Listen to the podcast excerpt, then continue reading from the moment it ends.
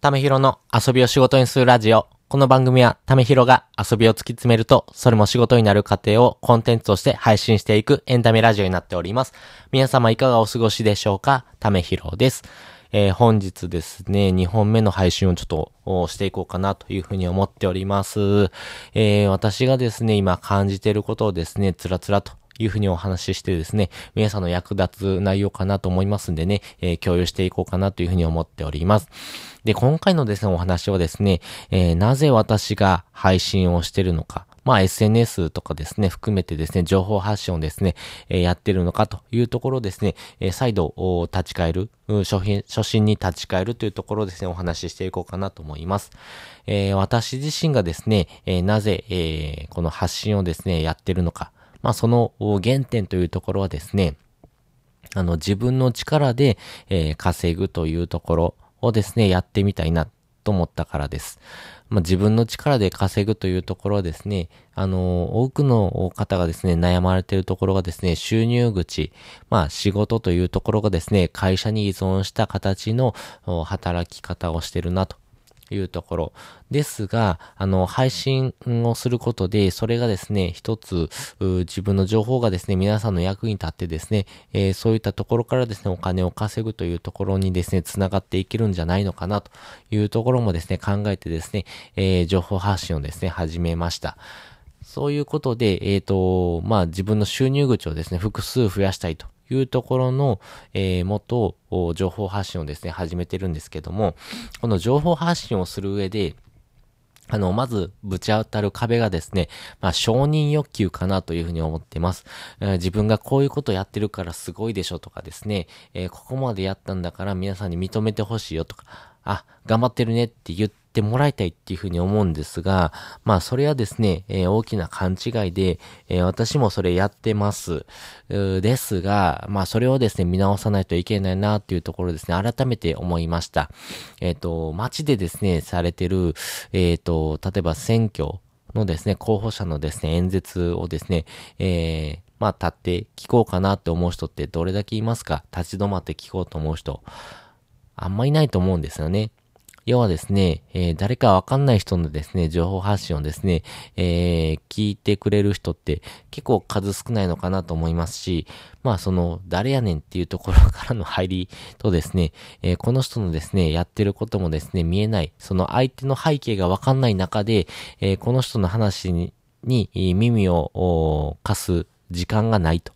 いうところですね。1日24時間しかないので、その人にですね、時間をですね、割く余裕がないですし、えーこの人のですね、やってることがですね、何か知らないのに、えーなんでその時間をですね、えーまあ、割かないといけないのかなというところがありますよね。なので、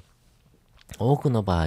まあ自分のですね、生活に役立つとかですね、えー自分の生活がちょっと楽になる。まあそういう風なですね、情報発信をしてる人のところに、え結局行き着くというとこがあります。なので、えー皆さんもですね、この情報発信をしている理由っていうのをですね、もう一回立ち返ってもらいたいなと思うんですけども、私自身はですね、まあ最終的にはですね、複数の収入口を得るっていうところの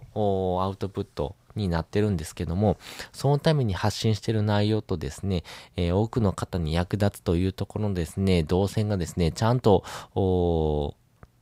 整ってないとですね、あなた自身のやってる発信がですね、違う方向に行ってますよというところがありますんでね、えー私自身もですね、その発信の内容をですね、えーこまめにチェックしながらですね、えー自分がやってること、そしてですね、やりたいことというところのですね、え明確なものをですね、しっかりと持った上でやっていく必要があるなというふうに思っています。皆さんどうですかね？ああなたがやってるですね、情報発信、まあ何のためにやってますか？まあ私もですね、ここ結構ですね、ブレる部分が大きいんですけども、でもですね、最終複数のですね、収入口を得るっていうところで情報発信してますけども、この情報発信をすることで、自分自身ですね、結構、まあ見返りがあるというところもですね、正直あるなというふうに思ってます。というのも、その学んだことをですね、えー、アウトプットすることで多くの人に役立ってもらえるっていうところもありますし、そのアウトプットすることで自分自身のですね、えー、ノウハウとかですね、学びになるっていうところもありますんで、まあそういうところもですね、掛け合わせるとですね、情報発信をするっていうのをですね、皆さんの人に役に立つというところとですね、自分の学びになるっていうところがですね、並行して、えー、まあ両方とも勝ち取れる部分だなというふうに思いましたんで、まあそういったところがですね、情報発信をするメリットかなと思いますし、しあの、多くの方がですね、悩んでる部分っていうところのですね、えー、部分って結構まだまだですね、えー、空きがありますんで、まあそこに向かってですね、情報発信するのがいいなというふうに思っています。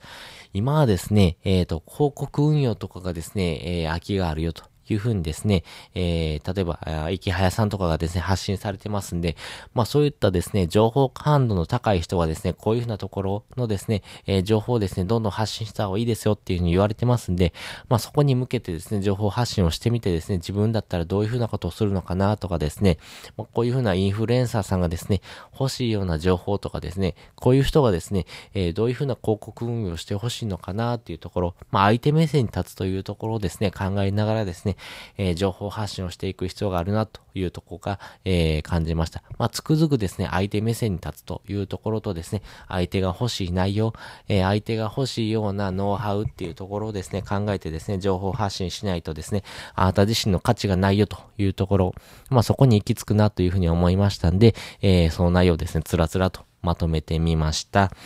まあ私自身もですね、えー、まだまだやることをいっぱい山積みなんですけども、えー、コツコツと一緒に頑張っていきましょうということで、本日もお聴きいただきましてありがとうございました。また次回もですね、よかったら聞いてみてください。それじゃあ、またね。